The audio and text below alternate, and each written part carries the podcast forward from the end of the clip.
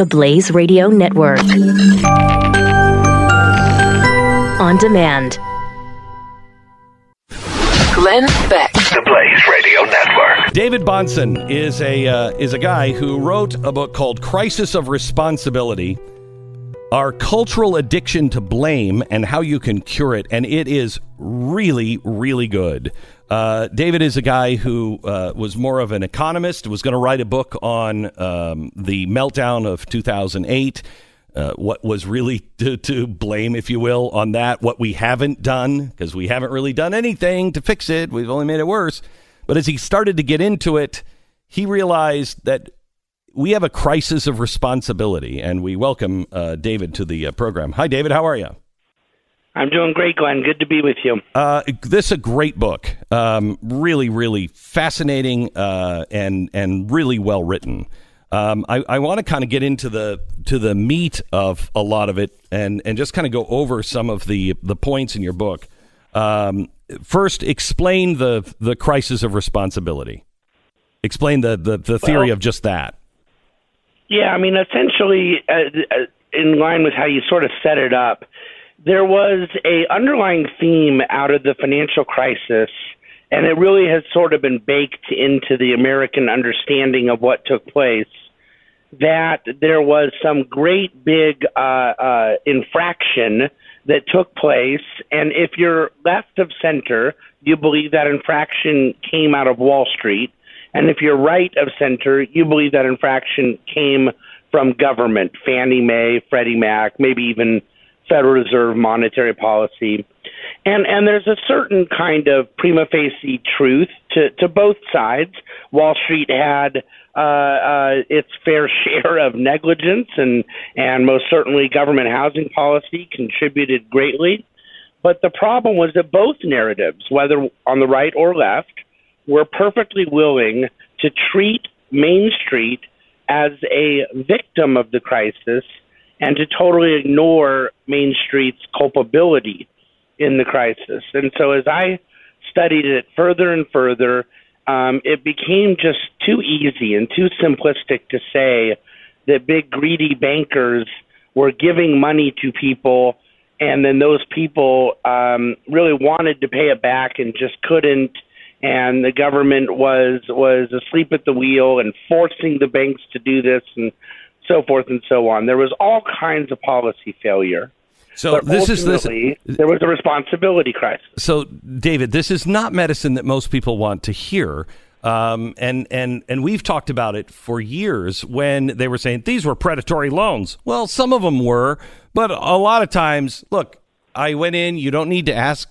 I don't need to show you my proof of even of of even a wage. I don't. I don't have to prove anything th- that was us thinking, well, this is this is great, and we were we were in it. It was they weren't necessarily predatory. They were they were working almost in some ways with us to create this because we wanted it. Well, and, and I actually used the term. There was something very predatory going on, Glenn. It was predatory borrowing, and it's a term I use in the book because the fact of the matter is, best case you had people that were willing to take loans irresponsibly, that believed they could pay it back, hoped they could pay it back, um, but were being somewhat reckless. Worst case, they were committing full blown fraud, absolutely lying and just assuming that even though their cash flow would not enable them to service the mortgage, the property would continue escalating and they would just participate in this little pyramid scheme that became the U.S. housing market from 2004 to 2006. And I, but then as I as I really delve into in, in chapter four of the book, this is the part that breaks my heart morally and culturally. Is the fact of the matter is we had no financial crisis if it weren't for the people that were perfectly able to meet their loan obligations that actually could make their payment. Yeah, maybe their house price had gone down in value and it was unfortunate and so forth, but they had the assets, they had the income, but they were allowed to just walk away from the loans. And and this is the area that I think warrants a further cultural and moral conversation as to why in 1991 in the savings and loan crisis, when 20% of Americans were upside down in their home, did we have less than 1% of a default rate.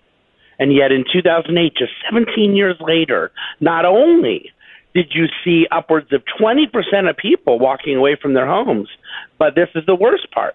They could go to the bar and brag about it on Friday night that was the part that to me indicated this crisis of responsibility. So there is a there's a great deal of difference now. One one of my favorite um, presidential stories, I think that very few people know, is about uh, Harry Truman, who I may disagree with his policies here and there.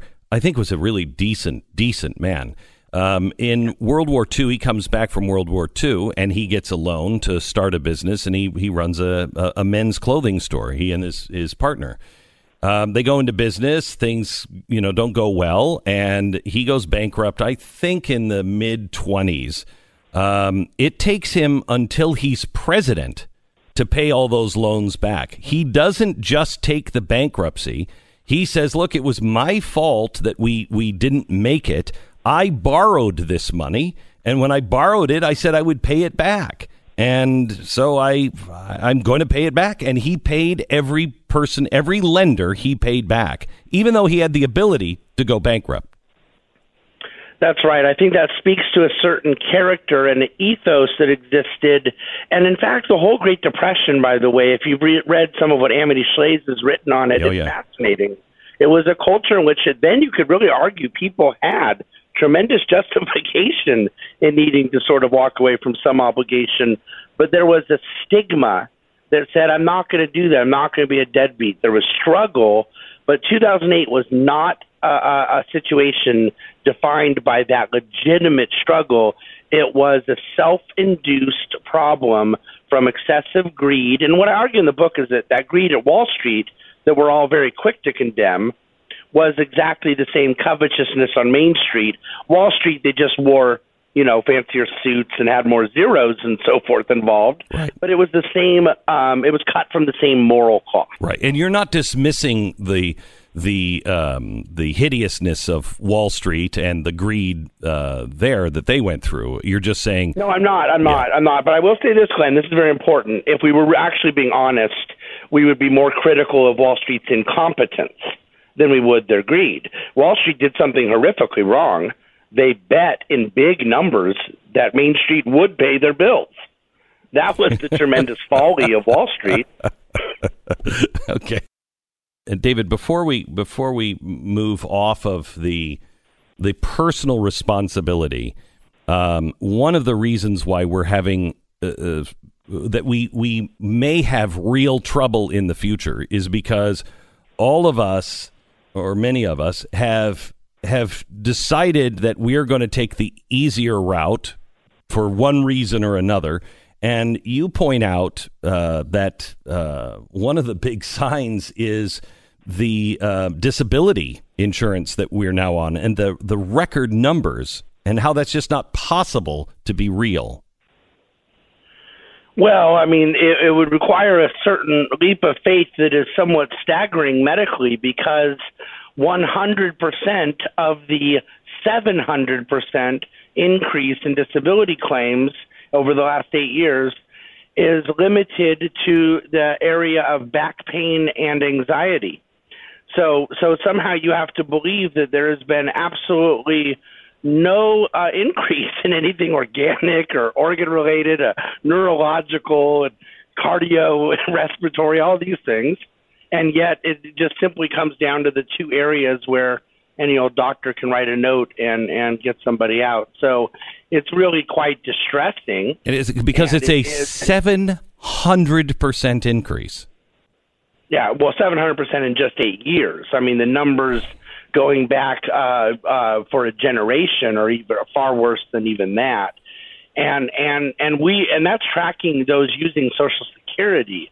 So what is this? What is this telling you, David?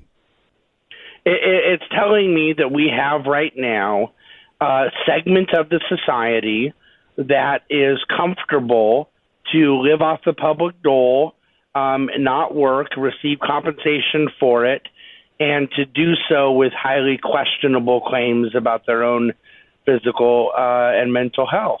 And that the reason for that is the underlying breakdown of morality and breakdown of of dignity that is embedded in a work ethic, the very work ethic that made America the greatest nation on earth. So, you you point out early in the the, the book that we are addicted to uh, blame, and until we start taking responsibility for ourselves, we're we're just going to get worse and worse. Where do we begin? Well, one of the things you know I, I believe very much, as is the case of, of most really uh, stellar recovery programs for those who have wrestled with personal demons that of course the very first step is to admit you have a problem. And that's one of the reasons i suggest in the book that the the admitting we're in this position and stopping the blame casting. The next time see i'm a conservative uh, limited government advocate but the next time the government does something that really bothers me i want to be able to stop and say okay the government could be wrong here but what else could be going on? Not just simply rely on the fact that big government is always and forever the permanent recipient of my frustration, ire, and blame. And likewise, that person who has been fired from a couple corporate jobs and is personally very vindictive at corporate America to always assume their sort of default psychology is that the man is out to get him, so to speak breaking down that mentality in our personal lives, but recognizing that we in fact have it. And I wish very much, as a right wing guy, that this was something that the left had a monopoly on. Right. I actually think that they had for many years. Okay, hang on. We're gonna we're gonna pick it up there. The author of Crisis of Responsibility.